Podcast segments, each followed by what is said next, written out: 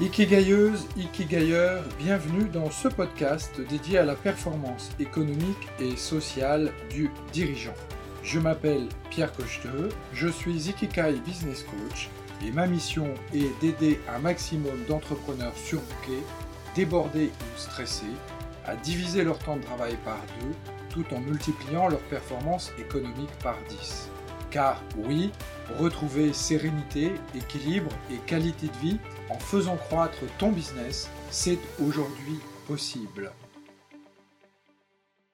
Bienvenue à toi, dirigeant stratège, dans ce nouvel épisode de mon podcast dédié à ta performance sociale et économique. Je suis Pierre Cocheteux et j'accompagne les entrepreneurs à mettre en œuvre des stratégies de prospection, de vente, de négociation et de closing pour augmenter leurs marges afin de reconquérir leur temps libre et profiter ainsi de leur vie et de leur famille. Dans l'épisode d'aujourd'hui, j'aimerais te parler des secrets qui te permettront de pérenniser ton entreprise.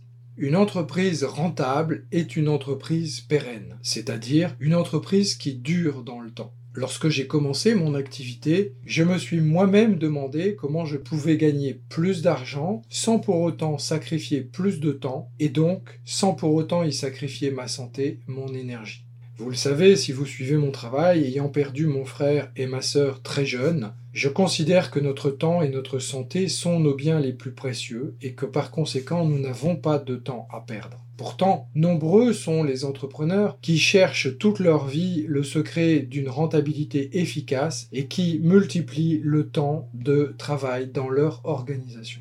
Si la recette miracle de la rentabilité pour les entreprises n'existe pas, eh bien il y a quand même quelques leviers qui vous permettent d'avancer et de progresser. Selon Josh Kaufman, auteur de nombreux livres à succès à destination des entrepreneurs, une entreprise rentable et pérenne est une entreprise qui répond à un certain nombre de critères.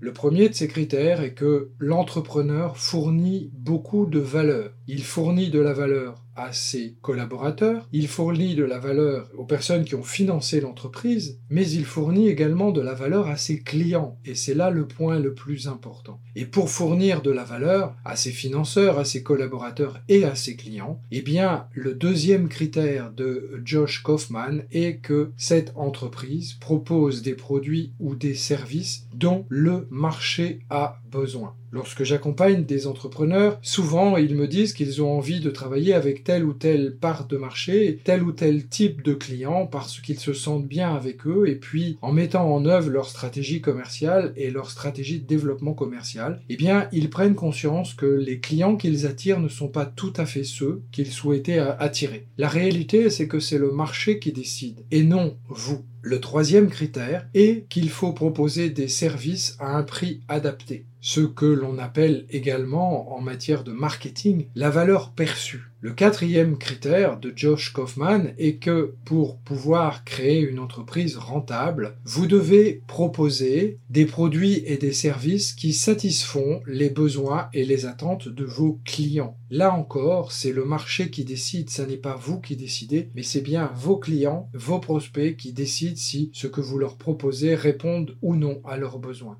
Et enfin, le cinquième point est un point particulièrement important, notamment actuellement lorsque il y a une explosion de la concurrence et où l'on voit de plus en plus d'entrepreneurs penser que pour vendre, il faut vendre pas cher et sacrifier leur rentabilité. Eh bien, pour construire une entreprise pérenne, il faut que celle-ci génère des bénéfices suffisamment importants pour que le propriétaire de l'entreprise ait un intérêt à poursuivre l'activité de l'entreprise. Je vois de trop nombreuses entreprises de services et de trop nombreux artisans penser qu'ils doivent vendre pas cher et à cause de cela mettre la clé sous la porte rapidement, tout simplement parce qu'ils n'ont pas anticipé que leur entreprise devait durer.